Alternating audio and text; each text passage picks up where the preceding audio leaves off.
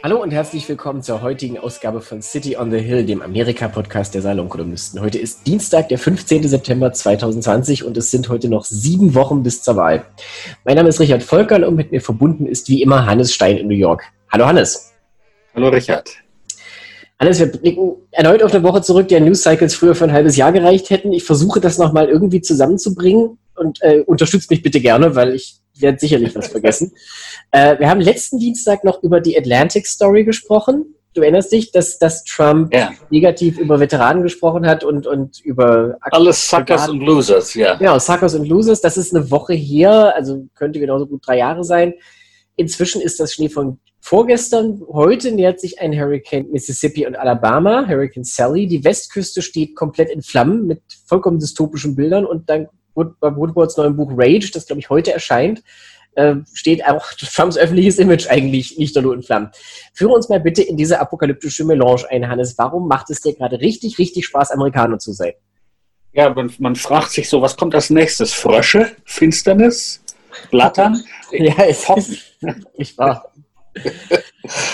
Ja, irgendwie macht es... naja, ich hab Freunde an der... Also, um damit anzufangen...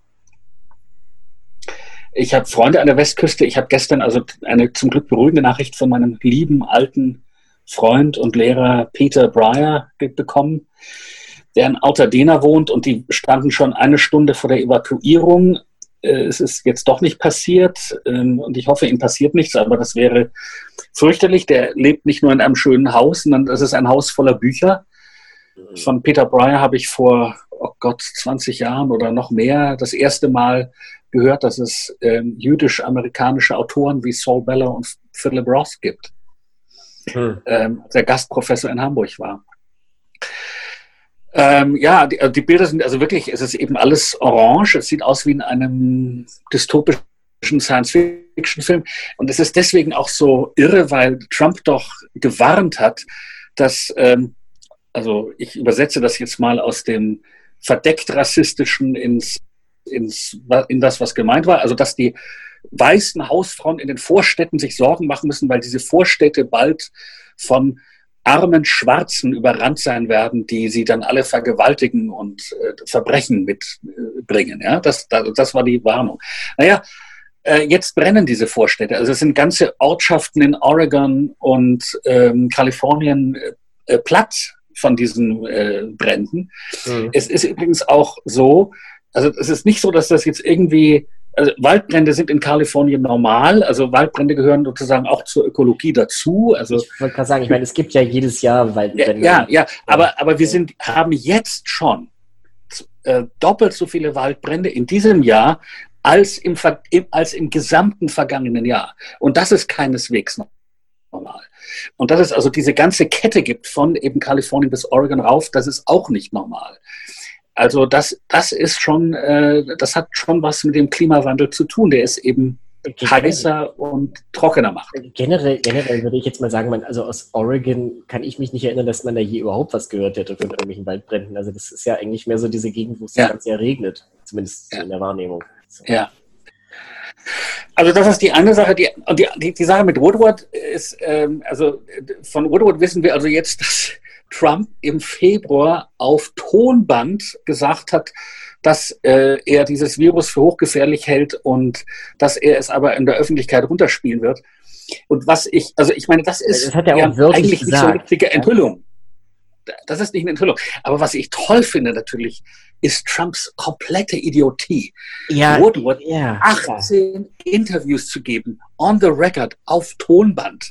Toll. Ich habe mich auch, also ich verstehe daran ehrlich gesagt überhaupt nichts. Also das ist wirklich so doof. Also das ist wirklich auch für Trump, ich meine, also du kannst ja über Trump sagen, was du willst, aber eine Sache hatte er wirklich immer und das ist eben ein gewisser Machtinstinkt.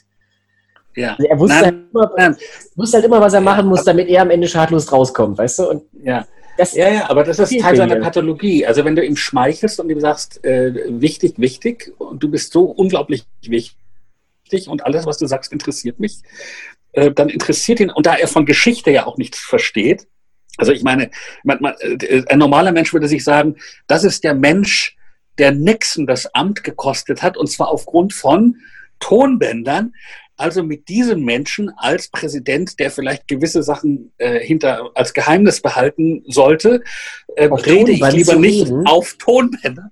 Aber so funktioniert Trump nicht. Also wenn Trump Nixon gewesen wäre, weißt du, der hätte den Einbruch in aller Öffentlichkeit machen lassen und die Einbrecher nachher mit Trump-Hüten vor sich antreten lassen und ein Gruppenfoto mit denen zusammen gemacht. Generell wirkt ja nichts regelrecht zahm im Vergleich zu den paar von den Sachen, die wir schon mitbekommen haben. Das ist ja alles Kid-Stuff. Na, und ihm fehlt ja auch das Unrechtsbewusstsein, nicht? Er glaubt ja nicht, dass das irgendwie vielleicht nicht so super knusper ist,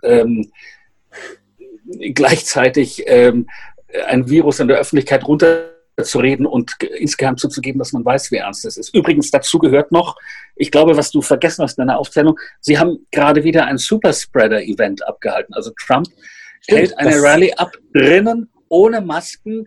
Ein paar 100 Leute.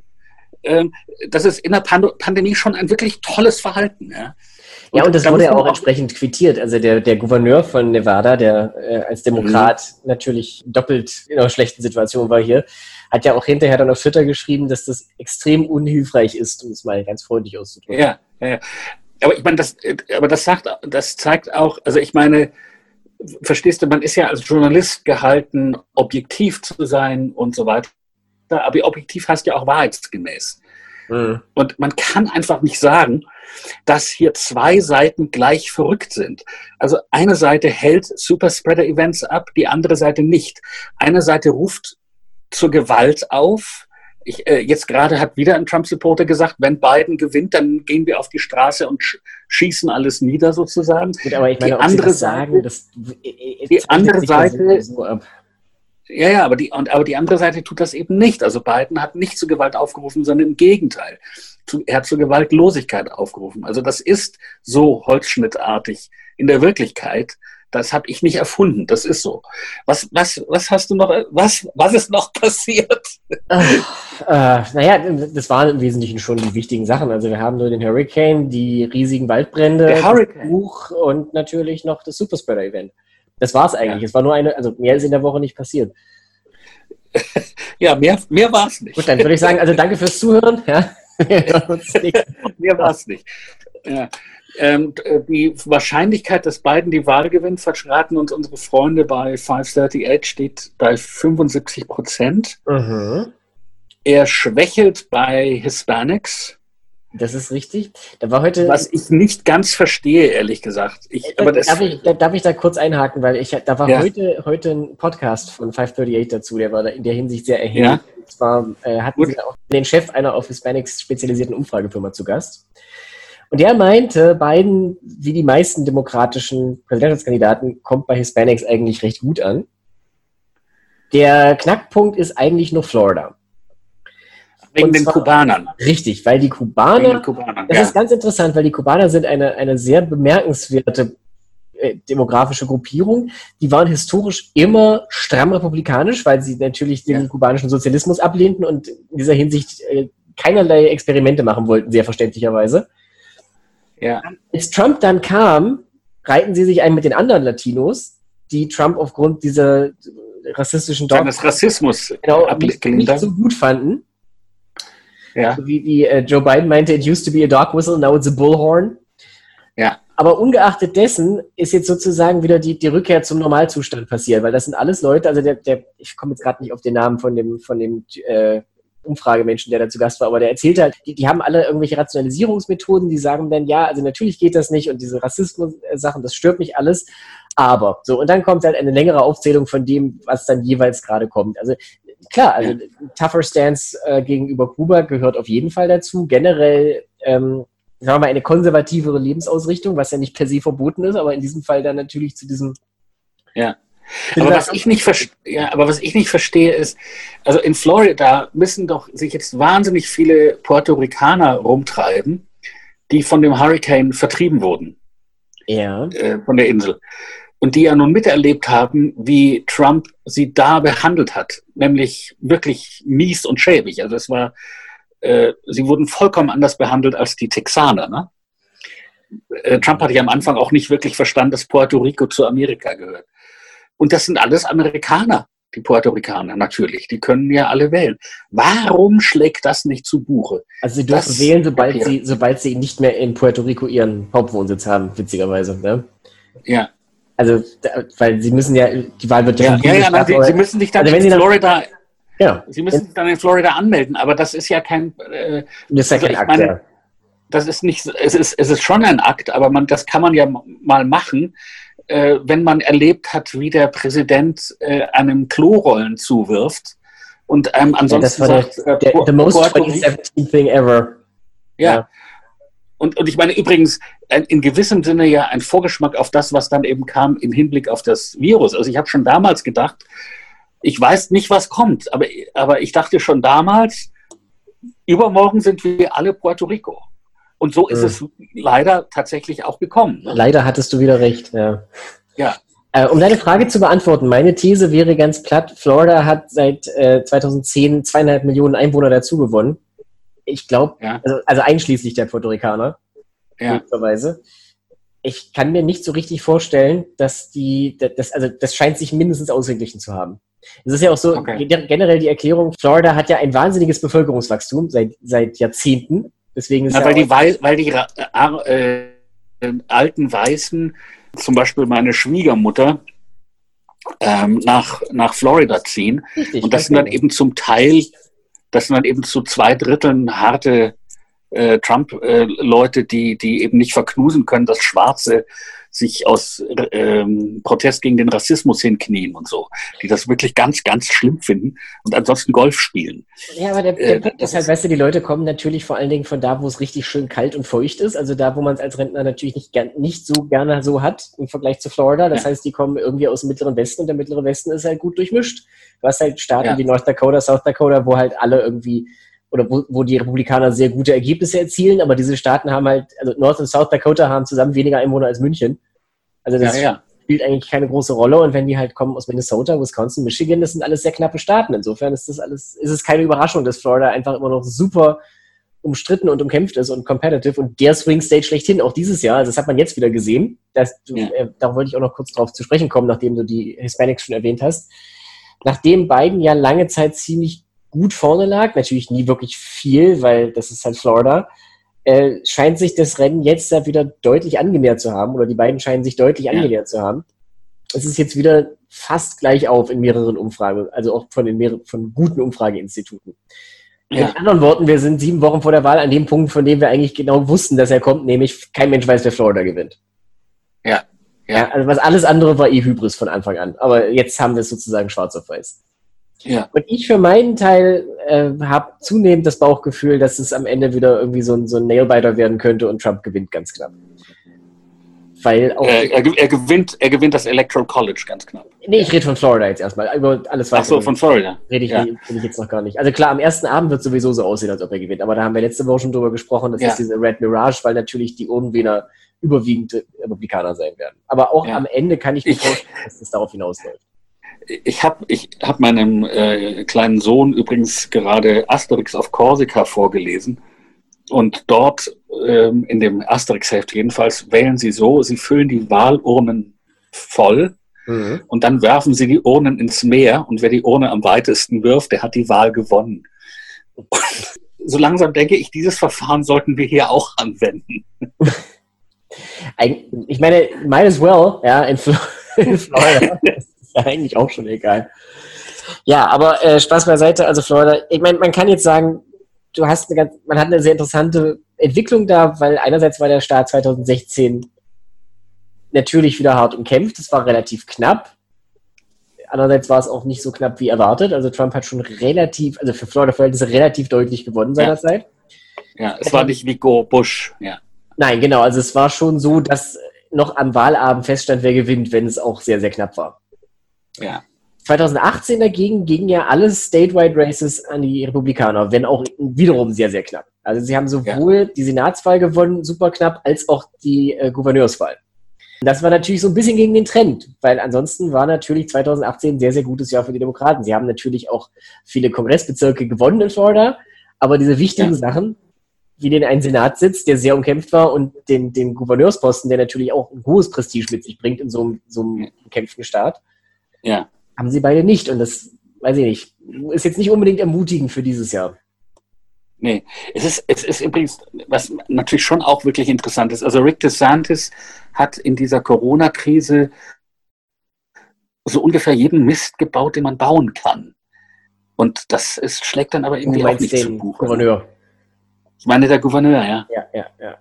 Das schlägt dann aber doch nicht. Das ist dann doch nicht so interessant. Naja, ja. Wie soll ich sagen? In this age of hyperpartisan politics, ja, also du hast einfach gewisse... Hyperpartisan Politics ist natürlich hier eine Chiffre dafür, dass die republikanische Seite eigentlich bis heute sich irgendwie darauf festgelegt hat, das ist keine wirkliche Bedrohung und dass eben es wirklich auch so ist, also ich habe das inzwischen aus zwei Quellen. Das erzählt mir mein kleiner Bruder. Mein kleiner Bruder wohnt also in Minnesota und zwar so im Einzugsgebiet von Duluth. Ja, genau. Und das ist noch also sehr nördlich, sehr kalt. Und Duluth ist eine Kleinstadt und ziemlich blau. Also da funktioniert eben noch diese Logik, dass Städte, auch wenn sie klein sind, eher demokratisch sind.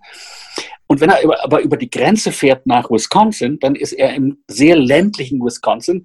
Das ist absolut republikanisch. Ah, das hattest du erzählt letzte Woche. Das ist da, wo die Leute dann keine Maske mehr tragen. Und mein Bruder erzählt eben, es ist Tag und Nacht, wenn er nach Wisconsin fährt, die Leute haben keine Masken an.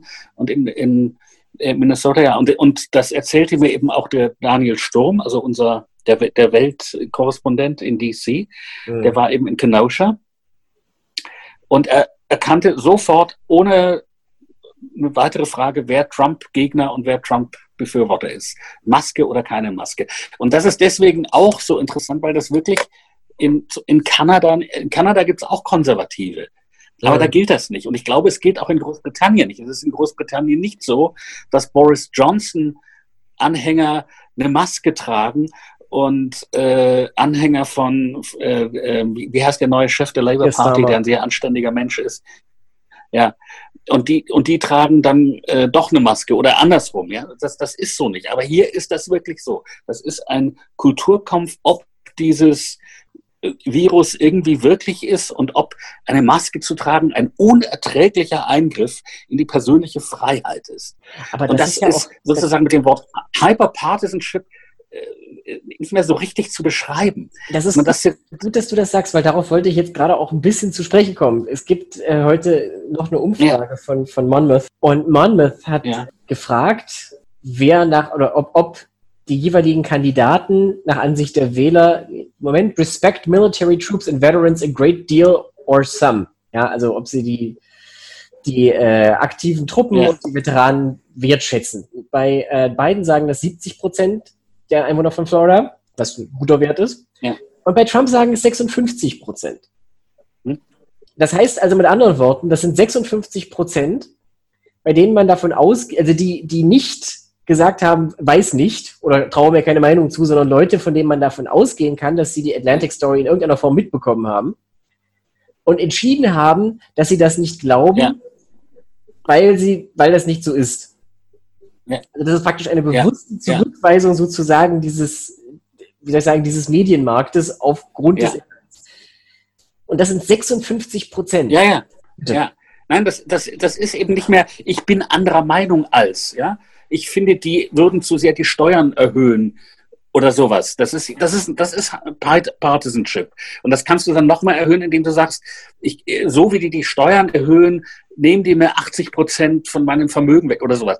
Aber wenn du sagst, ich lebe in einem Universum, in dem es das Virus nicht gibt, in dem die Polizei im Grunde in Ordnung ist, in dem ich besonders bedroht bin von schwarzen Leuten oder überhaupt dunkelhäutigen Leuten und der Antifa, die mich in meiner Vorstadt überfällt und in der die Westküste der Vereinigten Staaten in Flammen stehen kann und ich bin trotzdem der Meinung, es gibt keinen menschgemachten Treibhauseffekt, dann lebst du nicht mehr auf demselben Planeten wie der Rest von uns.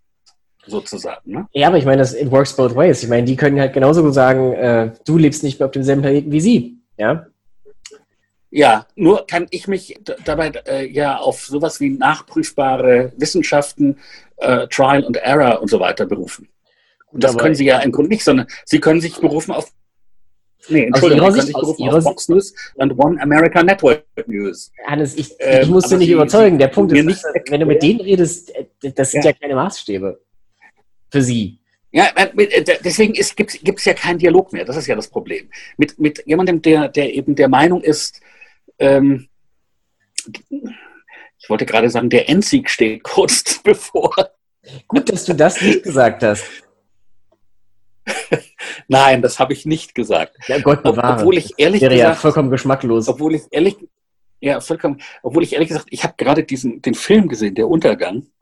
Mhm. Man hat ja sonst nichts zu tun. Nee, klar. Und ich habe große Probleme mit dem Film. Es ist völlig egal. Aber ich meine, diese Stimmung, ja, also die ja. Der Film ist ja überhaupt nicht komisch, der Film ist völlig humorlos. Aber ich muss sagen, ich habe trotzdem öfters schallend lachen müssen, weil es ja objektiv so komisch ist. Da sitzt dieser Hanswurst, dieser Massenmörder in seinem Führerbunker unter Berlin, ne? Und dann kommen die und sagen, mein Führer, der Russe steht schon bei Zossen. Und er sagt, wir müssen jetzt die rumänischen Ölfelder wieder erobern. Ohne die rumänischen Ölfelder. Und das ist ja objektiv komisch. Ja, ich meine, das war ja auch. Das hat ja. Wieso bringst du das jetzt an, Hannes? Siehst du da irgendwelche Parallelen? Naja, was ich mich frage ist, also es ist ja nun so, ich meine, natürlich können wir erleben, dass diese Wahl schief geht und dass Trump nochmal mit irgendwelchen Tricks oder so einen Sieg aus dem Electoral College rausquetscht, ja. Mhm. Also nicht die Popular. Aber es sieht ja trotzdem objektiv im Moment so aus, als würde dieses ganze Unternehmen Trump in diesem Feuer, in dieser Seuche, in diesen Hurricanes, in diesen Pannen. Übrigens, was wir noch erwähnen sollten, sie haben 1 Milliarde Dollar vergeigt, ne, für ihre Werbespots. Und als Resultat ist eben Biden in den Umfragen 8% vorne. Ja? Also es sieht doch wirklich so aus, als würde dieses ganze Unternehmen Trumpismus jetzt wirklich gegen die Wand gefahren. Und man fragt sich, wer jetzt eigentlich noch wirklich daran glaubt. Glaubt so ein Mitch McConnell noch daran? Ja, aber Hannes, da bringst du es nicht auf wichtigen Punkt. Sind wir an dem Punkt, wo Trump dann sagt, es bleiben im Raum. Sean Hannity. Ja, so ungefähr. Also erstens muss ich da zur Ehrenrettung was sagen. Sie haben nicht 1 Milliarde durchgebracht, sondern nur 800 Millionen. Ja, das ist ja... Entschuldigung. Das sind natürlich Peanuts, aber trotzdem. Spaß beiseite. Mir läuft es da ein bisschen kalt den Rücken runter, weil einerseits hast du völlig recht. Andererseits, an genau demselben Punkt waren wir vor 4 Jahren schon mal. Wo wir... Ja. Alle gesagt haben, weißt du, hoffentlich ist es bald vorbei, der Albtraum soll ein Ende nehmen, Trump verschwindet wieder, er macht Geld aus der ganzen Sache und so gut ist. Und das ist mir alles nicht geheuer, weißt du, die Vorhersagen von 538 sind sehr ähnlich denen von vor 4 Jahren. Ich meine, Hillary Clinton stand bei 71, noch was, Biden ist jetzt bei 75%. Ja. Das ist mir nicht gut genug in der Hinsicht und insofern ist die Frage mit Mitch McConnell besonders wichtig. Ja. Weil Mitch McConnell hat umgekehrt auch großen Einfluss auf Trump. Weißt du, wenn Trump irgendwelchen Mumpitz verzapft, während die Briefwahlstimmen ausgezählt werden am 4., 5., 6. November, ist das eine. Wenn Mitch McConnell aber irgendwann entscheidet, dass jetzt die republikanische Maschinerie anerkennt, dass diese Wahl verloren ist, dann ist Trump einfach nur das Rumpelstilzchen, das sich in der Mitte durchreißt und das war's. Weil Trump ist natürlich ein Hans Wurst und hat ja auch eigentlich keine Infrastruktur. Er hat natürlich auch kein Geld, aber das kann er verdecken. Es gibt sozusagen 2 Brillen, durch die du sehen kannst, was jetzt auf uns zukommt. Und wir beide wissen nicht, welche Brille stimmt. Die eine Brille ist die von 2016. Das ist natürlich, wir sind alle gebrannte Kinder und fürchten das und müssen das fürchten. Die andere Brille ist die von 2018, wo es den Demokraten eben wirklich gelungen ist, in einer Midterm-Election, die normalerweise nicht gut besucht sind, einen so hohen Turnout zu kriegen, wie es den, glaube ich, seit Nixon nicht mehr gab, ja, und wo es ihnen gegen das ganze Gerrymandering, was sie ja noch behindert hat, wirklich gelungen ist, nicht nur das Repräsentantenhaus entscheidend für sich zu erobern, sondern auch noch verschiedene Gouverneursposten in Bundesstaaten. Und beides ist sozusagen ein Muster für das, was jetzt passieren kann. Und ich meine, es gibt zwei, glaube ich, wichtige Unterschiede zu 2020. Ich weiß nicht, ob sie entscheidend sein werden, aber es gibt sie und man muss sie. Das eine ist, wir haben jetzt nicht eine Jill Stein, einen wirklich interessanten Green Party-Kandidaten. Oder? Wir haben auch nicht ja, also generell keinen Third-Party-Kandidat. Das ist der eine. Ja, aber das ist ja schon gescheitert in Deutschland. Ja, das war auch nur wirklich lächerlicher Versuch. Ja, die braucht man nicht absehen. Ja, Entschuldigung. Und das ist der eine Unterschied. Und der andere Unterschied ist, ich meine, viele Leute sind ja 2016 nicht zur Wahl gegangen, weil sie dachten, Hillary gewinnt sowieso. Auch das, ja. Und das kann ich mir nicht vorstellen. Und was ich mir auch nicht gut vorstellen kann, ist, dass sozusagen die extremely woke left in einem nennenswert großen Zahl sagt, Joe Biden ist uns nicht links genug und deswegen geben wir dem nicht unsere Stimme. Du meinst, dass dieser Bernie-Effekt sich nicht wiederholt von 2016? Das kann ich mir... Und dann ist es außerdem noch so, mir fällt gerade noch was ein, ich meine, Hillary Clinton war for better or worse, also ob berechtigt oder unberechtigt, das will ich jetzt gar nicht diskutieren, ja eben wirklich eine sehr verhasste Kandidatin. Ja. Und das ist Joe Biden nicht. Joe Biden hat eher, wenn er ein Problem hat, dann, dass ihn manche Leute noch nicht eigentlich wirklich kennen. Also das ist eben dieser Politiker. Wie willst du ihn denn noch besser kennenlernen? Der Mann ist ja auf der nationalen Bühne unterwegs seit, ich weiß gar nicht wann, 1988 oder wann ist der das erste Mal in den Senat gewählt worden? Also, aber... Der Slogan war We Know Joe. We know Joe. Aber trotzdem ist es so, dass... Also das Lincoln Project hat gerade einen Werbespot für Joe Biden gemacht, wo sie nochmal seine persönliche Geschichte erzählt haben. Und ich war sehr beruhigt, als dass sie das gemacht haben. Weil das ist zum Beispiel was viele Leute nicht so richtig auf dem Schirm haben. Diese eben extrem tragische Geschichte, dass seine Frau und seine kleine Tochter, die damals noch ein Baby war, bei einem Autounglück ums Leben gekommen sind, dass er dann ein Single Dad war für zwei kleine Jungs, und dass er dann später den einen dieser beiden Jungs, als der ein erwachsener Mann war, verloren hat durch Krebs. Also dieser Mann, der eben wirklich, wie man im alten Deutsch sagen würde, geprüft ist, der Tragödien erfahren hat. Also ich meine, es geht ja auch nicht darum, auf die Tränendrüse zu drücken, sondern tatsächlich, also was man damit zeigen kann, das Argument für Empathy, ne? Also aber das ist ja auch das, worauf die Kampagne an vielen Stellen abzielt. Also Joe Biden, ja. A, wir kennen ihn. Ja, und B, er ist, wie man auf Jiddisch sagt, ein Mensch. Ja, das kam ja auch in mehreren Artikeln vor. Also es ist ja eine ganz interessante Dynamik. Ich möchte das an der Gelegenheit mal einflechten. Klassischerweise, wenn wir zurückdenken, zum Beispiel an Bush gegen Kerry 2004, da war das sehr, sehr klar. Wenn der Amtsinhaber es schafft, die Wahl zu einem Referendum über den Herausforderer zu machen, hat er schon die halbe Miete. Ja. Das ist momentan exakt umgekehrt. Wenn du dir die Wahlbeiträge anschaust und den Wahlkampf und du weißt nicht, wer von den beiden gerade Präsident ist, müsstest du zu dem Schluss kommen, dass Joe Biden Präsident ist und Trump ist der Herausforderer. Ja. Die Rhetorik, die Dynamik, es ist alles glasklar. Und ich meine, Biden macht das sehr, sehr klug, weil der Punkt ist, das Argument, das er anbringen kann, ich meine, er ist jetzt vielleicht nicht per se persönlich der allerstärkste Kandidat. Er hat ja auch die beiden anderen Vorwahlen, wo er angetreten ist, immer krachend verloren. Aber für diese, es hat sich für ihn wahrscheinlich wirklich gelohnt, 30 Jahre zu warten, weil er für diese Wahl genau der richtige Kandidat ist. Er ist langweilig wie abgestandener Orangensaft. Jeder weiß, was er an ihm hat. Jeder weiß ganz genau, dass er eben nicht AOC ist und dass er sich auch von der nur bedingt treiben lassen wird. Oder ist das exakte Gegenbild zu Donald Trump? Ja, und ich weiß nicht, ob ich von mir auf den Rest der amerikanischen Bevölkerung schließen darf, aber langweilig wie abgestandener Orangensaft ist für mich inzwischen eine solche Wahlempfehlung. Ich möchte bitte für die nächsten 20 Jahre von langweiligen Politikern regiert werden. Bitte, bitte. Keine interessanten Politiker mehr. Das hatte, glaube ich, Buttigieg hatte das in den Vorwahlen, hat er irgendwann gemeint, es ist, oder was, Beto? Jedenfalls einer meinte, er tritt ein für einen Präsidenten, der dazu führt, dass es Leute gibt, die sich wieder das Privileg nehmen, sich nicht für Politik zu interessieren. Ja, genau. So, das ist der Punkt, ja.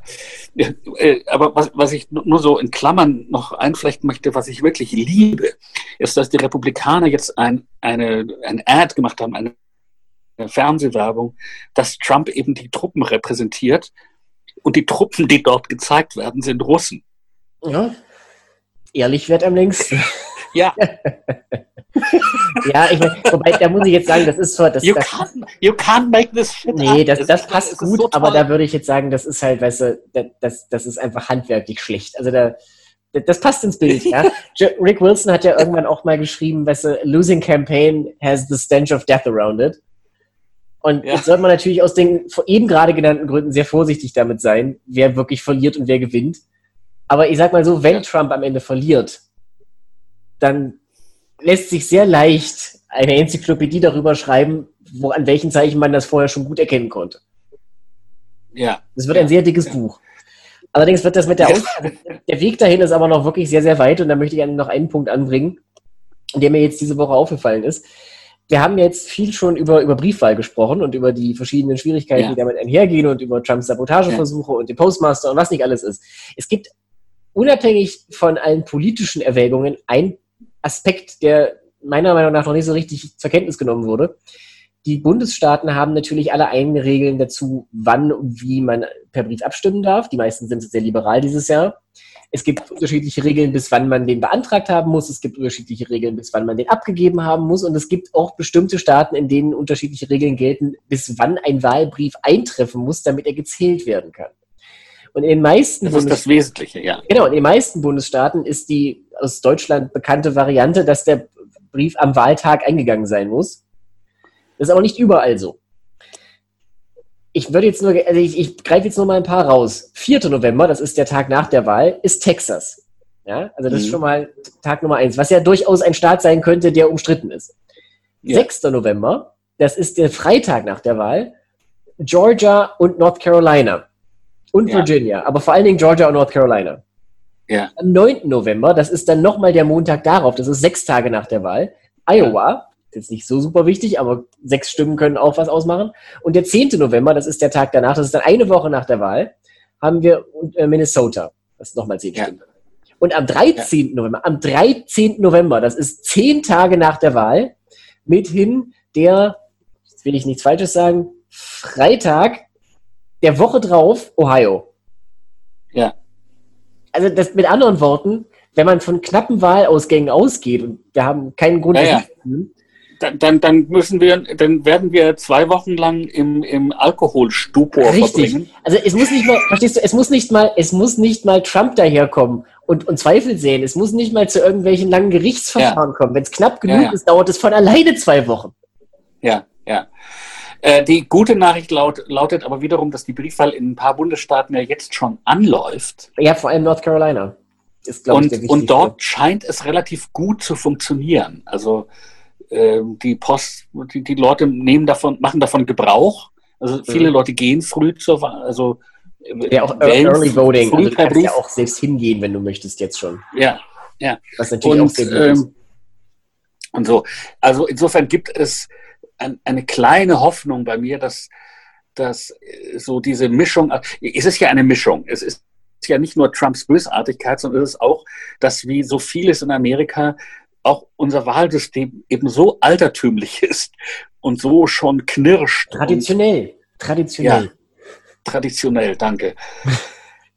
Du musst da ein bisschen mehr in PR-Bezügen denken, Hannes. Nee, nicht mehr. Am Anfang fand ich die Tatsache, dass dieses Land so altertümlich ist, dass die Schaffner hier noch so richtige Uniformen haben und so richtige Knipsgeräte haben. Das spricht den Österreicher in dir natürlich an, ja. Das fand ich alles toll und das ist eben sowas eigentlich so altertümliche Gerichte wie French Toasts im Diner, ne? Ja.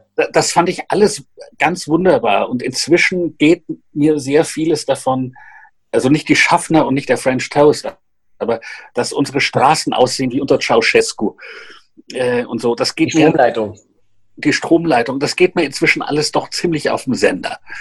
Und Übrigens, einer der Bundesstaaten, wo die Wahlgesetze wirklich restriktiv sind, ist komischerweise eben dieses linksliberale New York. Ja, das ist tatsächlich sehr eigenwillig, ja. Ja. Ich darf man ja also ich glaube nicht, dass wir ich weiß nicht, ob wir eine Briefwahl kriegen werden, das sagt uns noch, also im Moment ist es noch so, du kriegst eine Briefwahl nur gegen Vorlage von einem Attest in einer Pandemie. Was sie uns wohl geben werden, ist die Möglichkeit, früher abzustimmen.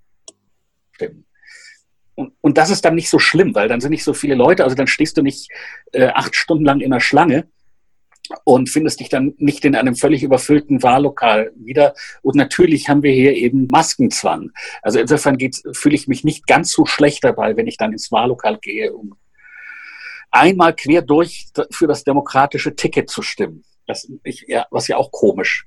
Hätte ich auch vor 13 Jahren nicht gedacht, dass das mal so sein wird. Aber so ist es jetzt. Das schrieb auch ein guter Bekannter von mir auf Twitter neulich. Wenn mir einer vor 5 Jahren gesagt hätte, dass ich durch die Bank den Demokraten die Daumen halte, das hätte ich auch nicht geglaubt. Ja. And here we are. Naja, ich habe schon mal gesagt, ich fühle mich wieder wie 16. Ja, naja, übrigens muss man noch was dazu sagen. Ich weiß nicht, ob wir das schon mal gesagt haben, aber diese beiden Koalitionen, ne? Mhm. Das ist ja wirklich die, glaube ich, breiteste Koalition, die es je gab in der amerikanischen Geschichte. Also eine Koalition, die reicht von AOC bis zu natürlich den Neocons, die ja sich alle inzwischen in Never-Trumpers verwandelt haben, aber auch so wirklichen Sicherheitsleuten, also Militärleuten. Jim Mattis. Jim Mattis ist nun wirklich nicht ein irgendwie Linksliberaler. Das ist jemand, der Tuküde das im Original liest. So ja. Linksliberale. Aber guck, Hannes, du selbst weist ja immer sehr oft darauf hin, den Popular Vote hat Biden ja nun nach allen menschlichen Maßstäben eigentlich ziemlich sicher im Sack. Ja, ja. Hillary Clinton hat den Popular Vote gewonnen. Biden wird ihn nach allem, was wir momentan wissen, wahrscheinlich noch wesentlich deutlicher gewinnen als sie. Ja, ja. Und es ist dann ganz logisch, wenn das Land halt aus 2 Parteien besteht, de facto, dass die Koalition des Siegers dann halt weit in die Mitte reinreichen muss. Das ist kaum zu vermeiden. Ja. Die Mitte geht in dem Fall eben mindestens bis zu Jim Mattis und weiß ich nicht. Aber es ist trotzdem eben anders als also ich meine, es gab schon 2000 ja eine Polarisierung zwischen Demokraten und Republikanern. Ja, aber das war wirklich ja keine Ahnung, wie schlimm das werden würde. Ja, ja eben, das war noch.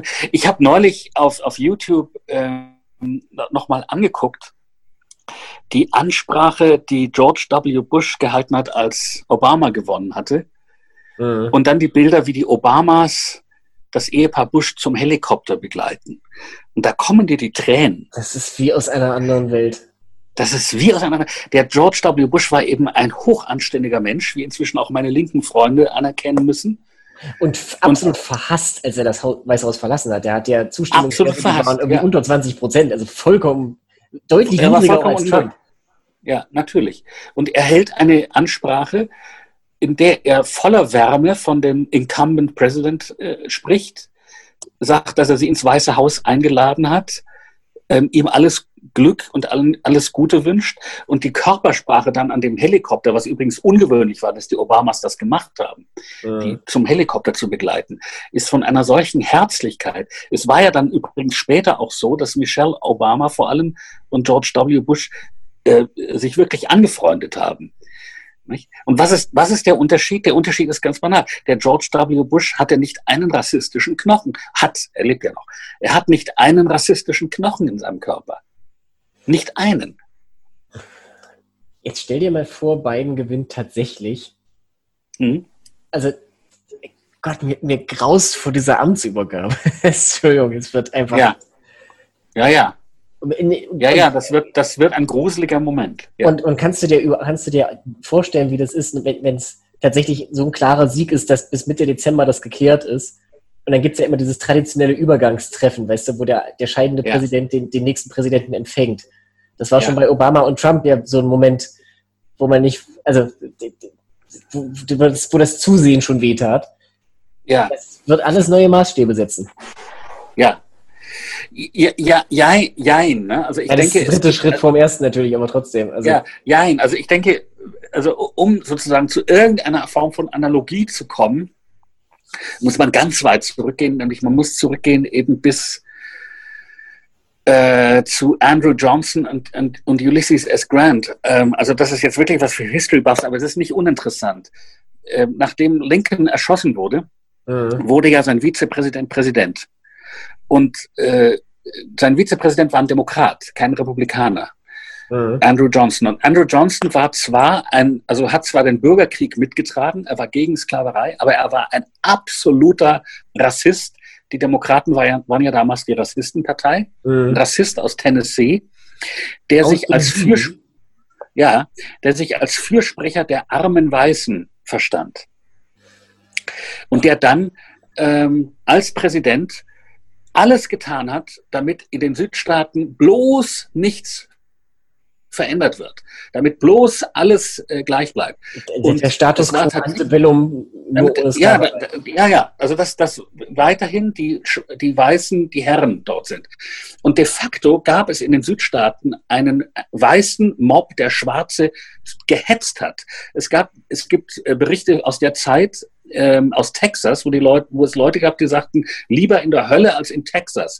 Es gibt also mehr als, ich weiß nicht, 500 Tötungsdelikte von Weißen an Schwarzen, wo nicht ein einziger Mensch verurteilt wurde.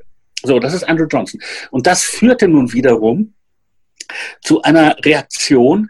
Das kam, also damals gab es noch nicht Twitter und es gab noch nicht YouTube, aber es gab Zeitungen und es gab Berichte über diesen Backlash, diesen Whitelash gegen die Schwarzen in den Südstaaten, der dazu führte, dass der Norden sich radikalisierte.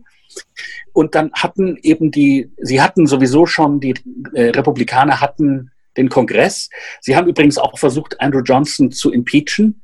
Und hatten dann im letzten Moment Angst. Es war das erste Impeachment.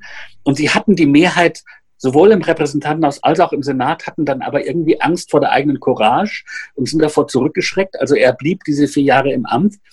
Und dann kommt ins Präsidentenamt Ulysses S. Grant, der ja Abraham Lincolns General im Bürgerkrieg war. Also, Ulysses S. Grant hat diese Sklavenhalter-Hierarchie mit Hilfe der Unionstruppen eben zu Boden gefegt, nicht?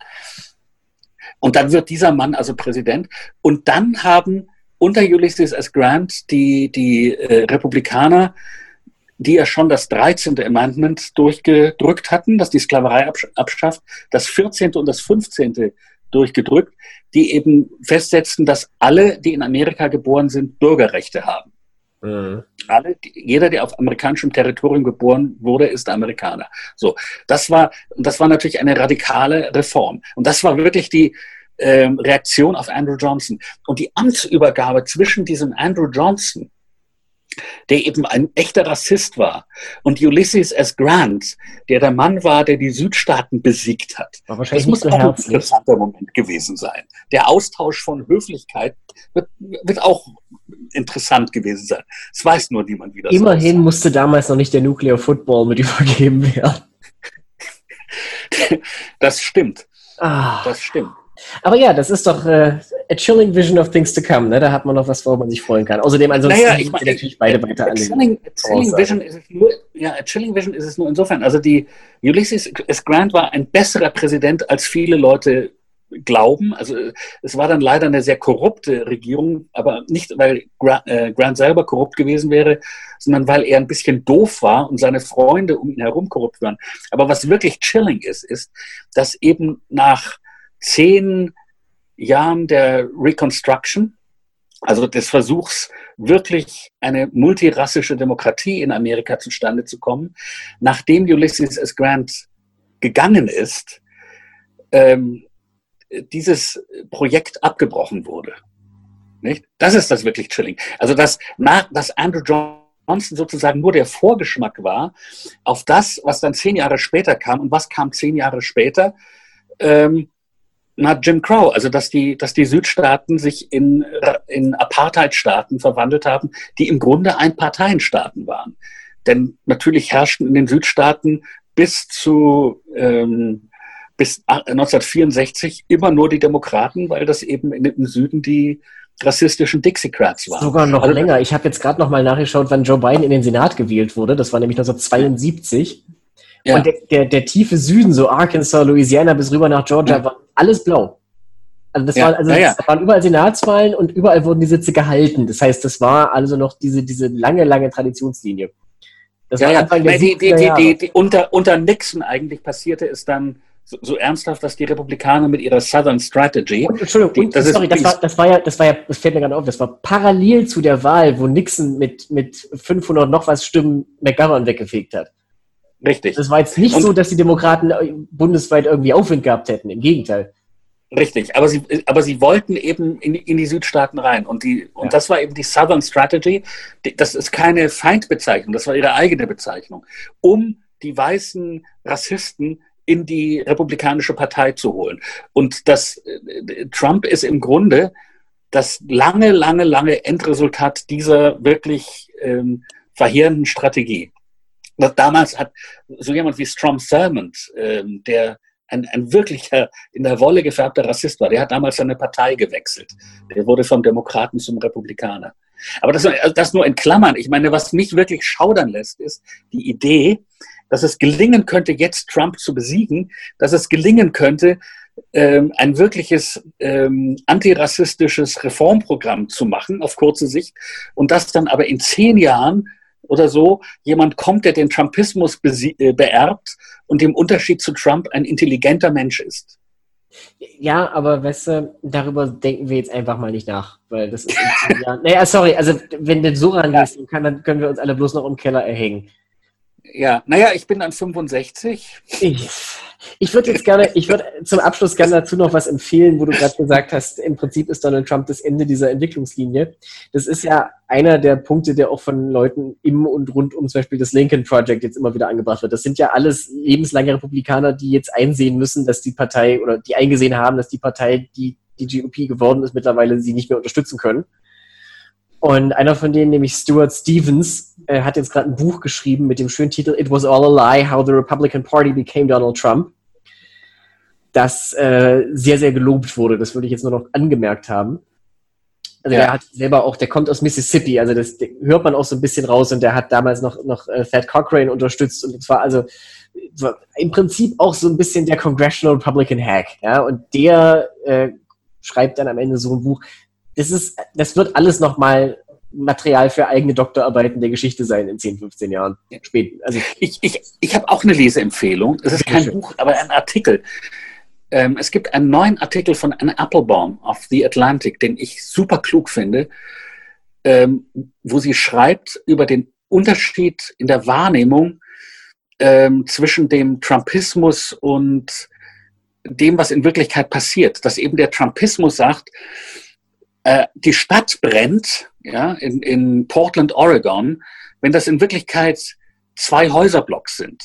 Ja, also außerhalb dieser 2 Häuserblocks konnte man in Portland, Oregon, das weiß ich auch von unserem Korrespondenten, gemütlich Kaffee trinken. Ja? Mhm. Aber in dem Moment, wo die Stadt wirklich brennt, Portland, Oregon ist wirklich bedroht von diesen Feuern. Die sind kurz vor der Stadtgrenze. In dem Moment, also wo das alles wirklich brennt, schaltet man eigentlich aus und sagt, das interessiert uns irgendwie nicht. Und das kommt unter anderem durch die neuen Medien, weil es nämlich auf dem Smartphone, auf dem kleinen Bildschirm des Smartphones, sieht so ein kleines Feuer, das in Wahrheit wirklich nicht besonders weltbewegend ist. Wenn du das richtig fotografierst, mit dem richtigen Ausschnitt oder richtig filmst, dann sieht das exakt so bedrohlich aus wie der Waldbrand, bei dem 2000 Hektar abbrennen und ganze Ortschaften nachher weg sind. Das ist ein super kluger Artikel. Warte, ich habe den gefunden. Auf der Webseite von The Atlantic. In Trump's Virtual World, Real Catastrophes Do Not Compute ist der Titel des Artikels. Gut, dann haben wir jetzt beide was empfohlen, Hannes. Ich glaube, wir können das an der Stelle dann auch für heute bewenden lassen, auch weil die Zeit schon etwas fortgeschritten ist. Ich denke, wir haben die Katastrophen der letzten Woche ordentlich analysiert. Ich bin auch sicher, dass es bis nächste Woche neue geben wird. Das heißt, das Material geht uns leider nicht aus. Ich danke dir für das schöne Gespräch. Don't worry, it'll be worse. Ganz genau. Of course I'm an optimist. Today is better than tomorrow. In diesem Sinne, ich danke dir für das schöne Gespräch. Ich danke allen fürs Zuhören, wie immer. Freue mich auf nächste Woche. Bis dahin bleiben Sie uns treu.